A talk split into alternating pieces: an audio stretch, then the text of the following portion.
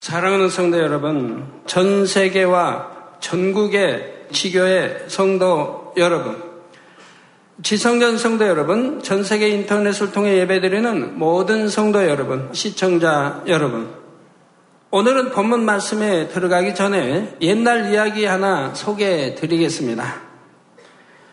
옛날 옛적에 청개구리 모자가 살았습니다. 그런데 이 청개구리 아들이 어머니 말씀에 어찌나 불순종을 하는지 매사에 거꾸로만 행동을 하는 것입니다.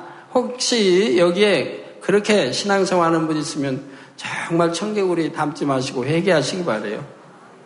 나는 그렇게 안 해요. 뭘요? 하나님 동으로 가라 하면 서로 가고 남으로 가라 하면 북으로 가는 분들. 하지 말라 하면 하고 하라 하면 안 하고 버리라 하면 안 버리고 지키라 하면 안 지키는 분들. 이와 비슷하지요. 또 죄송합니다. 그래도 청개구리 참 깨끗하죠. 하라면 하지 않고 하지 말라 하면 하고 동으로 가라면 서쪽으로 가는 시기였지요. 이 아들 때문에 평생 마음고생을 한 엄마 청개구리가 마침내 임종을 맞아 유언을 남기게 되었습니다. 그 내용인즉 엄마의 무덤을 절대 산에 만들지 말고 강가에 만들어라 하는 것이었지요. 무덤을 산에 만들지 않고 강가에 만들면 장마철 홍수에 떠내려 가기가 쉽습니다.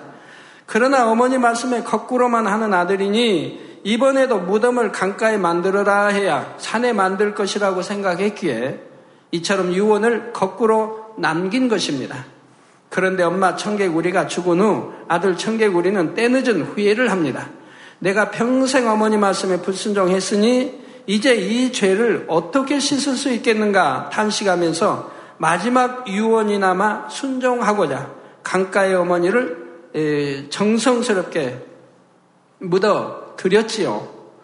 그리고 나서 장마철만 되면 우리 어머니 무덤이 떠내려가면 어떡하나 걱정이 되어서 개골개골 요란하게 우려된다는 것입니다.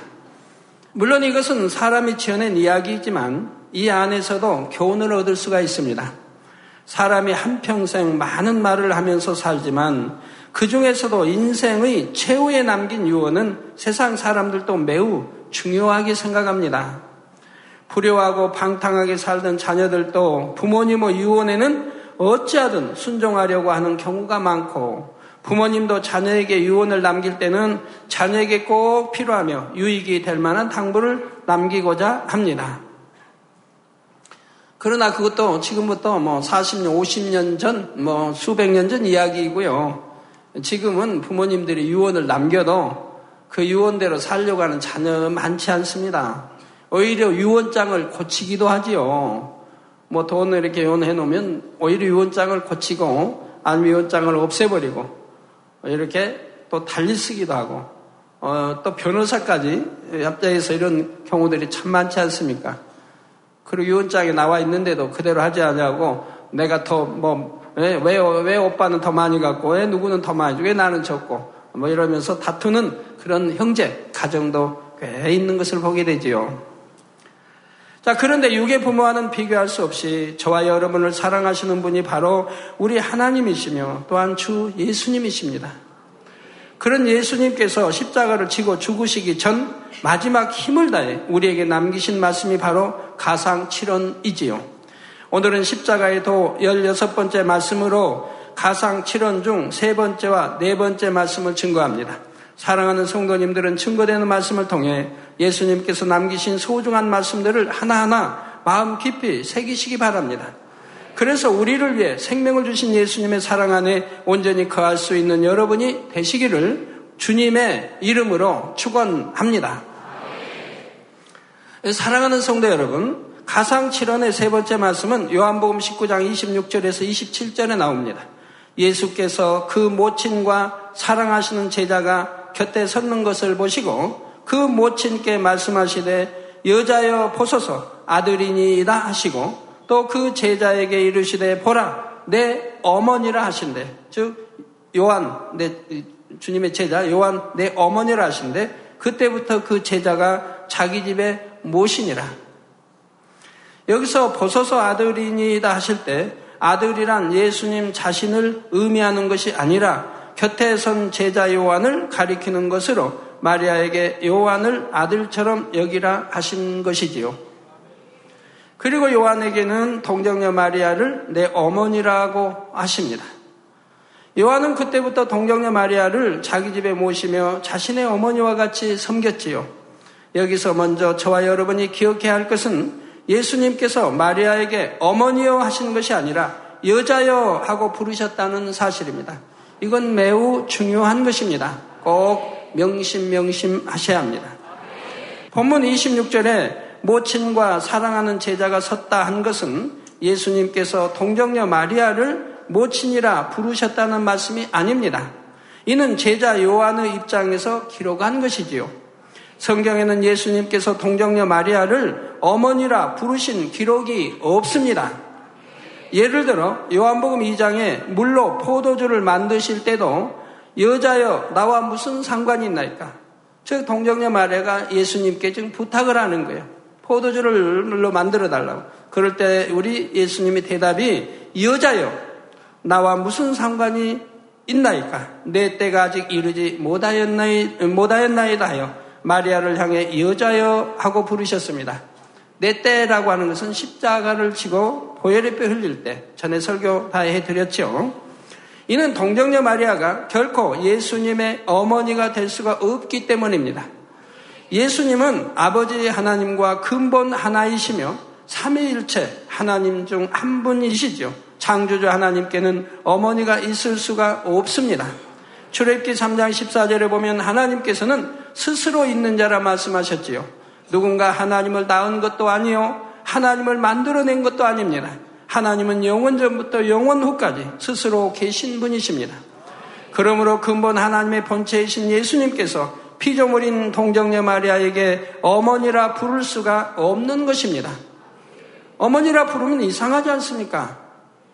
성부, 성자, 성령 삼위 일체 하나님이신데 우리 그러면 하나님께 또 어머니가 있다면 그럼 어떻게 되는 겁니까? 어머니가 있다면 또 아버지도 있어야 하고 그런 다음 위에 할머니, 할아버지도 있어야 할 게고요.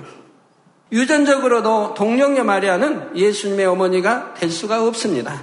사람이 잉태될 때는 아버지의 정자와 어머니의 난자가 결합하게 됩니다. 그 정자와 난자 속에 부모의 모든 기가 집약되어 있지요. 그런데 예수님의 경우는 마리아가 예수님을 낳기는 했지만 마리아의 난자를 통해 예수님이 잉태되신 것은 아닙니다. 예수님은 마리아의 몸을 피로 나셨을 뿐 잉태될 때는 성령의 능력으로 잉태되셨지요. 비유를 들어 아기가 인큐베이터 안에서 자랐다고 해서 인큐베이터가 아기의 부모가 될 수는 없습니다. 마찬가지로 마리아가 하나님의 아들이신 예수님의 어머니가 될 수는 없는 것이지요. 하나님께서는 하나님의 자녀들이 스스로 계신 성부, 성자, 성령, 하나님만을 섬기고 경배하기 원하십니다. 그래서 출애굽기 20장 3절에서 5절 전반절에 보면 너는 나 외에는 다른 신들을 내게 있게 말지니라 너를 위하여 새긴 우상을 만들지 말고 또 위로 하늘에 있는 것이나 아래로 땅에 있는 것이나 땅 아래 물속에 있는 것에 아무 형상이든지 만들지 말며 그것들에게 절하지 말며 그것들을 섬기지 말라 하셨습니다. 스스로 계신 하나님 외에는 어떤 피조물도 그 형상을 만들어 경배해서는 안 되는 것입니다. 다음으로 예수님께서 동정녀 마리아에게 여자여 보소서 아들이니이다 하신 말씀은 마리아를 위로하고 계시는 말씀입니다.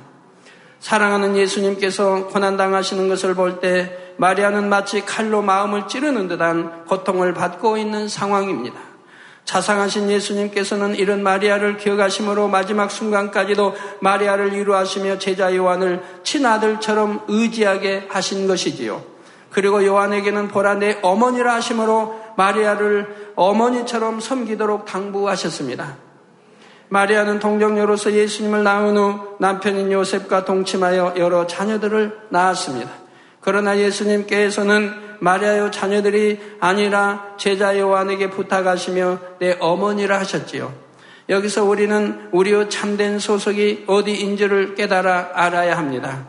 빌리포서 3장 20절에 오직 우리의 시민권은 하늘에 있는지라 거기로서 구원하는 자, 곧 주 예수 그리스도를 기다리노니 했지요. 이 말씀처럼 구원받은 우리는 하늘의 시민권을 가진 천국의 백성입니다. 그러기 때문에 천국의 백성이니 천국의 법도 하늘의 법도 하나님의 법도를 따라서 살아야 되지 않겠습니까?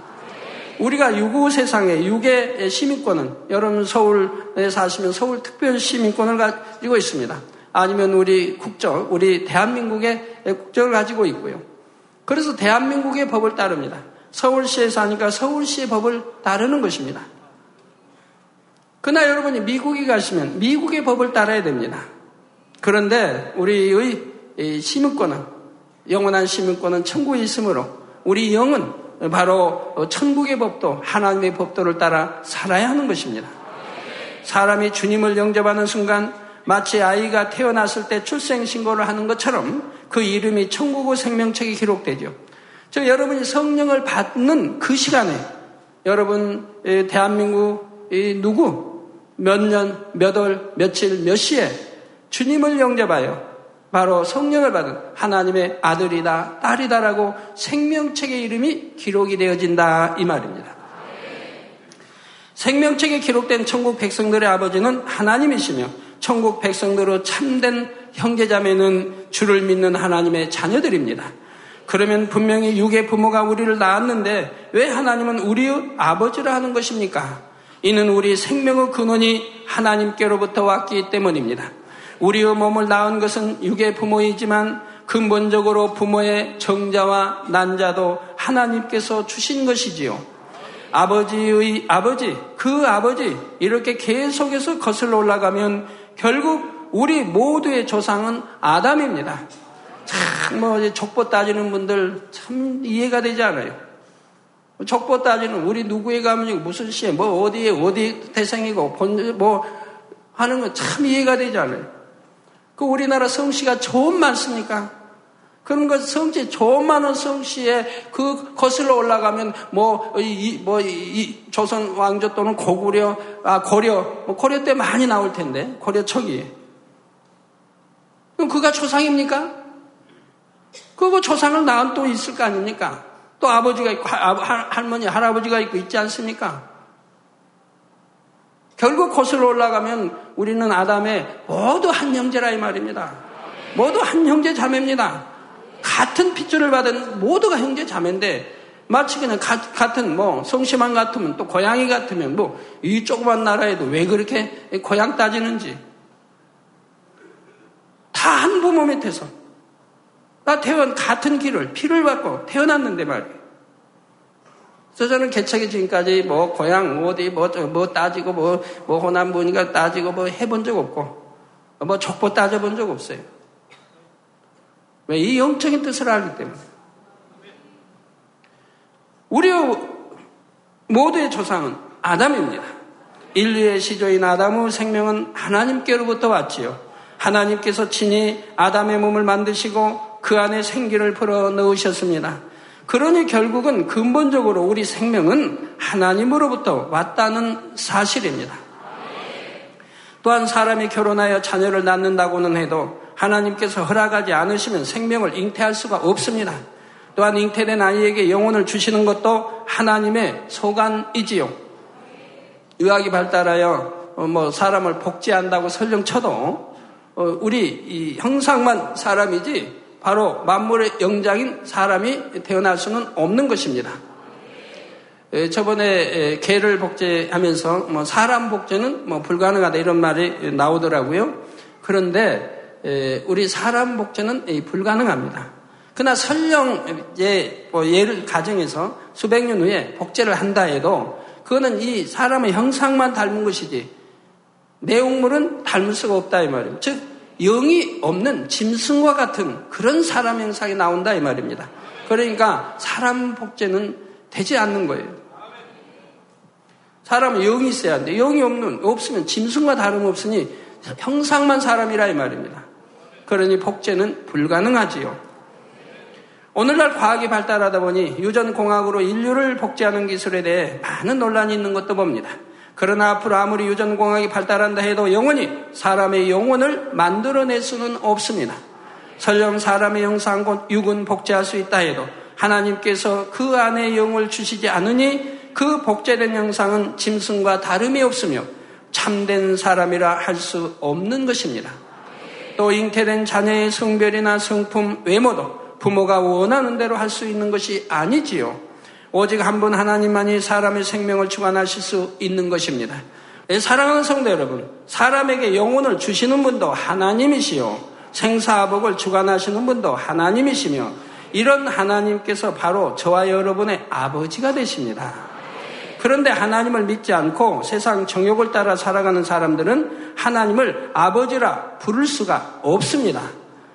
성경에는 이런 사람들이 사람들에 대해서 너희 아비는 마귀라 말씀하고 있죠. 육으로 낳은 그 아버지를 지금 말하는 게 아니죠. 요한복음 8장 44절에 너희는 너희 아비 마귀에게서 났으니 너희 아비의 욕심을 너희도 행하고자 하느니라. 저는 처음부터 살인한 자요 진리가 그 속에 없으므로 진리에 서지 못하고 거짓을 말할 때마다 제 것으로 말하나니 이는 저가 거짓말장이요 거짓의 아비가 되었음이니라 하셨습니다. 세상 사람들은 마귀가 미혹하는 대로 범죄하며 살다가 세상 끝날에는 지옥불에 던져집니다.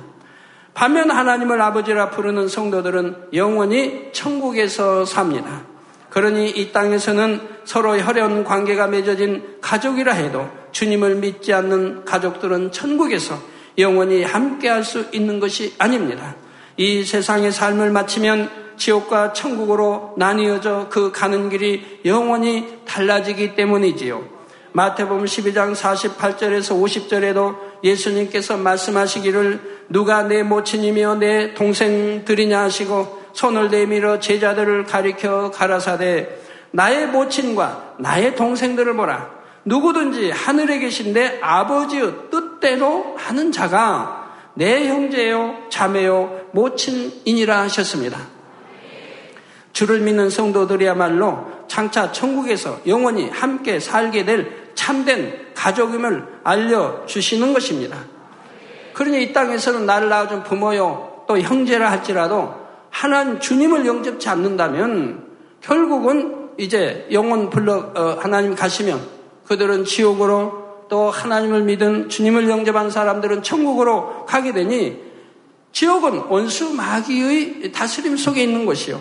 천국은 아버지가 주인 되시고 아버지가 다스림 속에 있는 것이라 이 말입니다. 그리고 하나님의 자녀들이 그곳에 간 그들이 내 모친이 되고 내 부모가 모친이 되고 그리고 내 형제가 되고 자매가 되는 것이라 이 말입니다.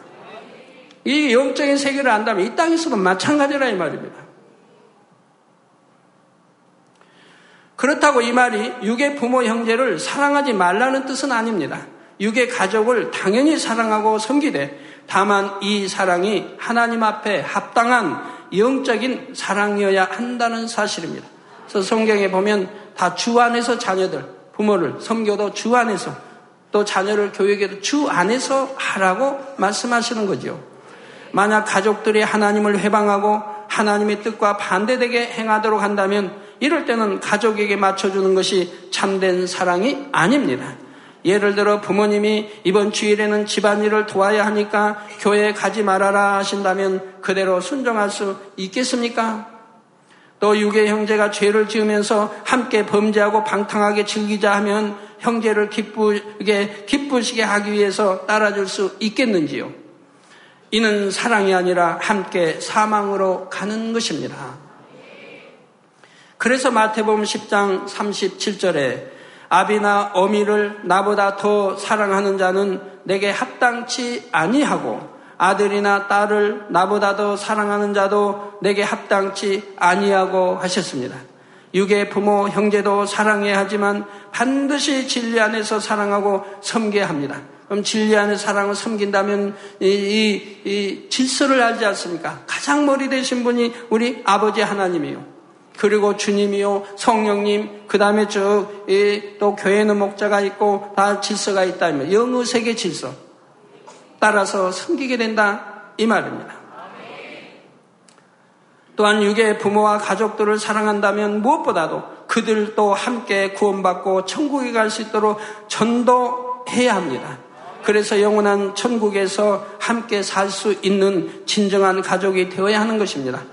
가상칠언의 세 번째 말씀에는 이처럼 애통하는 마리아의 마음을 이루해 주시고자 하는 예수님의 사랑이 담겨 있으며 또한 구원받은 우리의 소속은 천국에 있으며 우리의 참된 가족은 주 안에서의 형제 자매인 것을 알려주고 계십니다. 여러분 특별히 여러분들 말씀 하나 강조하고 싶은 것은 여러분 하나님을 영접하고 하나님이 우리 아버지가 되심을 알고 믿는 분들은 하나님을 하나님이라 하지 않고 하나님 아버지 또는 아버지 하나님이라고 저절로 불러 나오게 된다 이 말입니다. 그러나 여러분 하나님께서 전에 이제 말씀 주실 때 하신 말씀이 있습니다. 만약에 믿음이 있다고 하는 자들이 범죄했을 때 육신이 약하다 해서 뭐, 뭐, 어떤 육신의 일들은 할 수 있으나, 그러나 육체를 행한 자들, 사망의 길로 간다 하는 것을 알면서도 행한 자들은 하나님을 아버지라 부르지 못하게 하신다 이 말입니다. 아버지가 너무 심히 마음이 아프시다 이 말입니다. 너무 애통하시고 슬퍼하신다 이 말입니다. 하나님의 아들이라 딸이라 하는 자들이 마귀의 일을 쫓아가기 때문에 마귀를 아비로 섬기기 때문에 그러면서 하나님의 아버지라 부르면 아버지가 너무 힘이 드신다 이 말입니다. 그러니까 그럴 때는 하나님이라고 기도하지 아버지라고 부르지 말라는 겁니다. 여러분이 신방 가셔서도 그러고 초신자에게도 그렇습니다. 초신자 믿음 1단계, 2단계에게 무조건 하나님을 아버지라고 부르라고 하지 마세요. 그분들 아직 믿음이 없기 때문에 친근하게 하나님을 아버지라 부르진 못합니다. 그냥 하나님이라고 그렇게 기도합니다. 죄를 지으면서 하나님을 아버지라 부르는 게 아닙니다. 그분들이 신앙생활하면서 죄를 벗어가고 이제 말씀대로 빛 가운데 살아갈 때 그때는 마음에 추감받아서 저절로 하나님 아버지 또는 아버지 아바 아버지라 부르게 됩니다. 이렇게 되어져야 하는데 세상과 짝하고 온갖 죄를 지면서 하나님 아버지 하면은 아버지는 나는 그런 자녀 둔 적이 없다 하신다 이 말입니다. 마음 아파하신다 이 말입니다. 아까 청개구리 비유 들어드렸지만 청개구리 한 불순종하니까 얼마나 애가 타면 애가 타면 어머니가 강가에 묻어달라고 유언을 했을까요?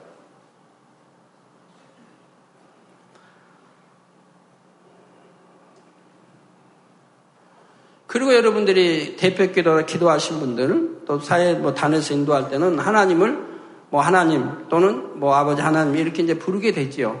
왜냐하면 초신자도 있고 믿음이 없는 분들, 잘 알지 못한 분들이 다 섞여 있기 때문에 기도할 때는 하나님 아버지 또는 아버지 하나님 이렇게 하게 됩니다. 그러나 이제 개인적으로 기도할 때는 믿음이 좋은 분들은 이제 하나님 말씀대로 빛 가운데 산다 하는 분들은 하나님이라 부르지 않고 그냥 아버지 또는 아바아버지라고 부르게 되죠. 다음으로 가상 칠언 중 네 번째 말씀은 마태복음 27장 46절에 나옵니다. 제9시쯤에 예수께서 크게 소리질러 가라사대 엘리 엘리 라마 사막다니 하시니 이는 곧 나의 하나님 나의 하나님 어찌하여 나를 버리셨나이까 하는 뜻이라 했지요. 이 때가 제9시쯤이라 했습니다. 성경 사복음서를 다 읽어보세요. 우리 주님이 하, 아버지 즉 하나님을 하나님이라 부른 적이 없습니다. 오직 항상 아버지라 했습니다. 처음 공생의 시작부터 항상 아버지라고만 제자들이 가르쳤습니다. 그런데 여기에서 딱 아버지 말이 빠진 나의 하나님, 나의 하나님, 어찌하여 나를 버리셨나이까라는 말씀이 나온다 이 말이에요. 마가복음 15장 25절을 보면 때가 제3시가 되어 십자가에 못 박으니라 하여 제3시 즉 우리 시간으로 하면 아침 9시경에 십자가에 못 박히셨습니다. 그래서 제9시가 되었다면 혹독한 고통 속에 피를 흘리시면서 6시간째 매달려 계셨다는 말이지요. 혹자는 어찌하여 나를 버리셨나이까 하신 말씀을 두고 예수님께서 심한 고통으로 인해 하나님을 원망하시는가 보다 하고 오해하기도 합니다. 그러나 예수님께서는 하나님을 원망하시거나 고통으로 인해 탄식하신 것이 결코 아닙니다. 예수님께서는 이 땅에 오시기 전부터 이미 앞으로 되어질 일을 다 하셨고 십자가의 고통에 대해서도 다 아셨습니다. 그러면서도 아버지의 섭리를 이루기 위해 기꺼이 십자가의 길을 선택하셨지요. 그런 예수님께서 더구나 모든 고통이 끝날 때가 되었는데 이제 와서 하나님을 원망하실 리가 없습니다. 이 말씀에는 원망이나 탄식이 아니라 중요한 영적인 의미가 담긴 것입니다. 먼저 이 말씀을 하실 때 예수님께서는 크게 소리질러 말씀하셨다 했지요. 예수님께서는 이렇게 소리 지르실 만한 기운이 남아있지도 않으셨습니다. 밤새 끌려다니며 신문을 받으셨고 심한 채찍질을 당하셨지요. 몇 차례나 쓰러지시면서 무거운 십자가를 지고 골고다 언덕을 오르셨습니다. 이런 상태에서 십자가에 못 박히셨고 여섯 시간을 피 흘리며 매달려 계십니다. 그러니 작은 소리로 말씀하시기도 힘든 상황인데 힘을 다해 큰 소리로 말씀하고 계시는 것입니다. 이는 바로 모든 사람들이 이 말씀을 듣고 깨달아야 하기 때문입니다. 왜 예수님께서 하나님께 버림받으셔야만 했는지, 왜 참혹한 십자가에 못 박히셔야만 했는지, 모든 사람이 듣고 깨닫기를 원하신 것이지요. 지금 예수님께서는 저주받은 십자가에 달리시기까지 하나님으로부터 철저히 버림받으신 상태입니다. 그 이유가 무엇입니까? 바로 죄인된 모든 인류의 죄를 대속하시기 위해서 스스로 홀로 이 짐을, 죄의 짐을 지신 것입니다. 담당하신 것입니다. 우리 모두가 율법의 저주로 인해 하나님으로부터 버림받을 운명이었는데 예수님께서 그 저주를 대신 받으시고 하나님으로부터 버림받으신 것입니다. 지옥으로 갈 수밖에 없는 저와 여러분을 구원하여 천국에 인도하시기 위하여 예수님께서 대신 죽으신 것이지요.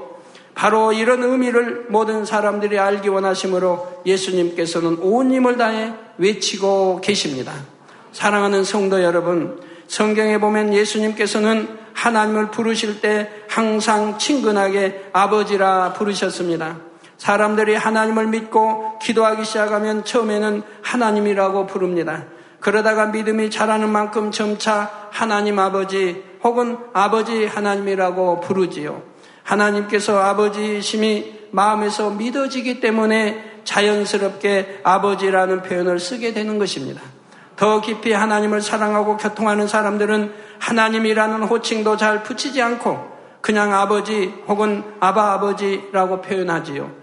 너무나 다정하고 사랑스러운 아버지이시기에 굳이 하나님이라는 말도 잘 붙이지 않는 것입니다.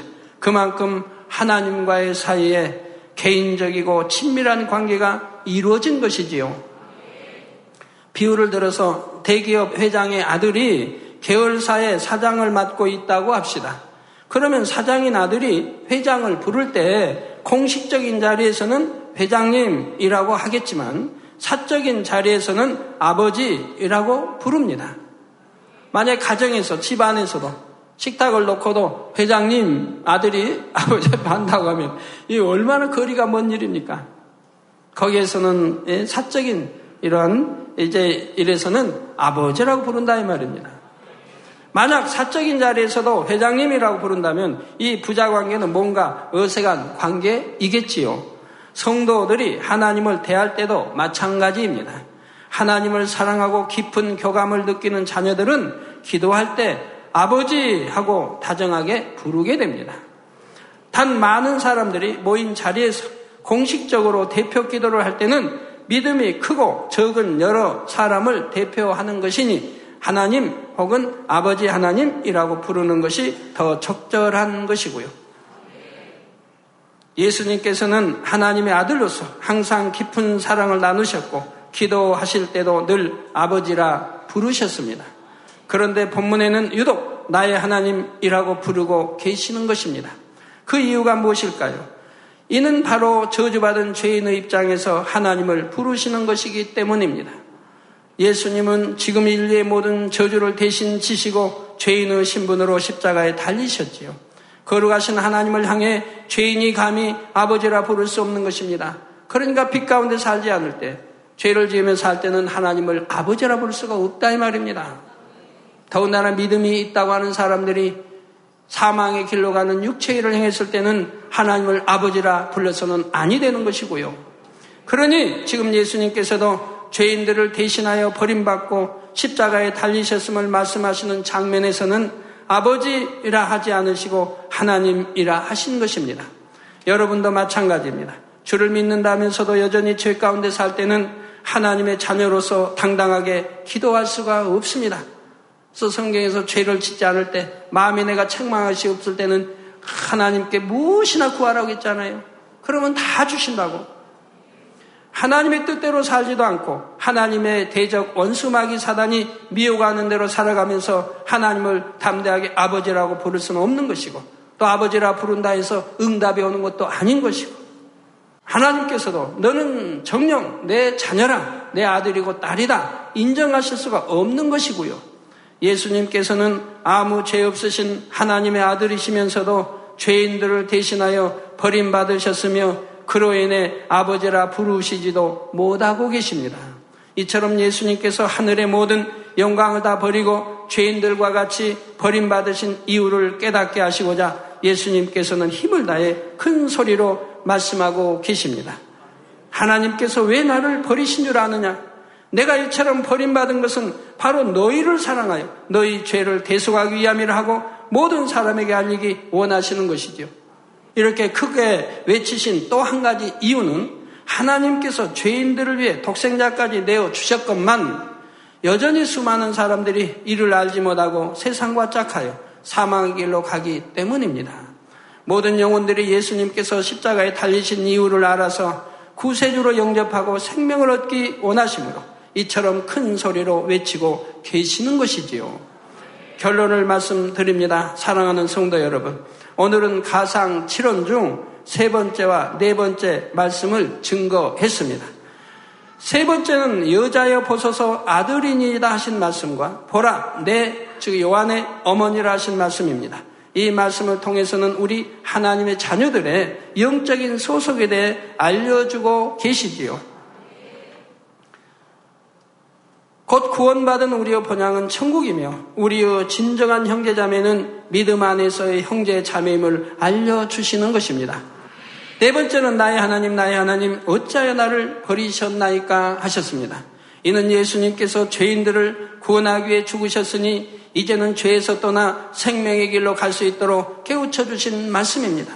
여러분이 예수님께서 우리 죄를 인해 버림받으셨고 십자가에서 죽으셨음을 중심에 믿는다면 더 이상 죄 가운데 거하지 말고 거룩하게 구별된 삶을 살아야 합니다. 그래서 하나님을 아버지라 부를 수 있는 자녀들이 되어야 하는 것입니다. 또한 이 구원의 도를 세상에 열심히 전파하여 진리를 알지 못하여 사망으로 가는 많은 영혼들을 구원의 길로 인도할 수 있어야 하지요. 사랑하는 성도님들은 예수님께서 남기신 모든 말씀을 깨닫고 마음에 깊이 새기심으로 날마다 하나님 앞에 합당한 삶을 살 수 있기를 부탁드립니다. 그래서 장차 천국에서도 가장 영광스러운 처소에서 영원히 주님과 함께 거하는 여러분이 다 되시기를 주님의 이름으로 축원합니다. 할렐루야 전능하신 사랑의 아버지 하나님 이 시간 기도받는 모든 성도님들 위해 안수하여 주옵소서. GCN 방송 시청자들이 인터넷과 화상을 통해 기도받는 지교회와 지성전 그리고 전 세계 하나님의 자녀들 위에도 시공간을 초월하여 역사하여 주시기를 원합니다. 믿어지는 믿음을 주시고 부정적인 생각과 의심의 세력을 물리쳐 주옵시며 모든 시험 환란도 물리쳐 주옵소서. 머리부터 발끝까지 오장육부 뼈 마디마디 온몸의 신경 조직 세포 등 아픈 곳마다 성령의 불로 불로 태우시고 근본의 빛으로 역사하여 주옵소서. 예수 그리스도의 이름으로 명하노니 원수마귀 사단 모든 질병 균 연약함아 물러가라 빛이 여 임하라 모든 불치 난치병도 성령의 불로 태워 깨끗게 하여 주옵소서. 말라리아를 비롯한 모든 풍토병도 물리쳐 주옵소서. 감기, 기침, 열, 몸살, 독감 등 각종 유행성 질병도 다 물러가라. 어떠한 유행성 질병 균도 틈타지 않게 지켜 주옵소서. 위암, 폐암, 간암, 유방암, 자궁암, 대장암, 피부암 등 각종 암과 에이즈, 백혈병, 뇌졸중, 고혈압, 저혈압, 심장병, 폐병, 위장병, 당뇨, 부인병, 피부병, 갑상선 질환과 모든 염증도 깨끗게 하여 주옵소서. 소아마비, 중풍, 관절염, 디스크도 온전케 하여 주옵소서. 요통, 두통, 신경통을 비롯한 모든 통증은 사라질지어다. 간질, 자폐증, 우울증, 조울증, 노이로제 등 모든 정신 질환도 물러가라. 모든 마비된 것도 풀어지고 일어나 걷고 뛸지어다. 눈도 잘 보이게 하옵시고 귀도 잘 들리게 하여 주옵소서. 소경은 눈을 뜨고 기머거리는 들으며 벙어리는 말할지어다. 각종 사고 후유증도 깨끗게 하시고 부러진 뼈도 붙여 주옵소서. 화상 입은 것도 온전케 하옵시고 화기암 물러가라 열도 물러가라 아버지 흉터 나지 않게 역사해 주시기 원합니다. 마약을 비롯하여 각종 약물과 독극물 중독도 깨끗함을 입을 지어다.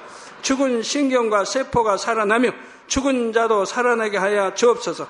잉태의 축복도 주시기를 원합니다. 잉태의 축복을 받으라 예수 그리스도의 이름으로 명하노니 원수막이 사단아 하늘 공중 곳에 잡은 악의 영들아 물러가라.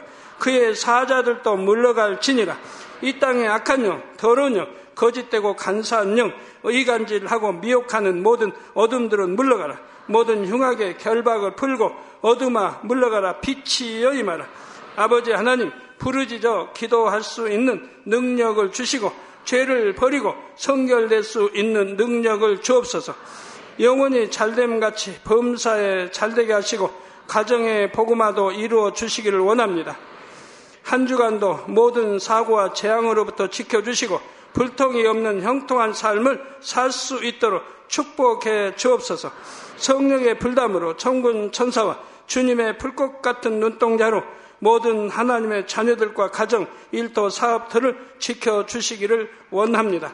학생들에게 지와 명철을 더하시고 공부할 수 있는 뜨거운 마음과 열정도 더하여 주옵소서. 마음과 생각을 세상에 빼앗기지 않도록 지키시고 하나님을 뜨겁게 사랑하는 학생들로 축복하여 주옵소서.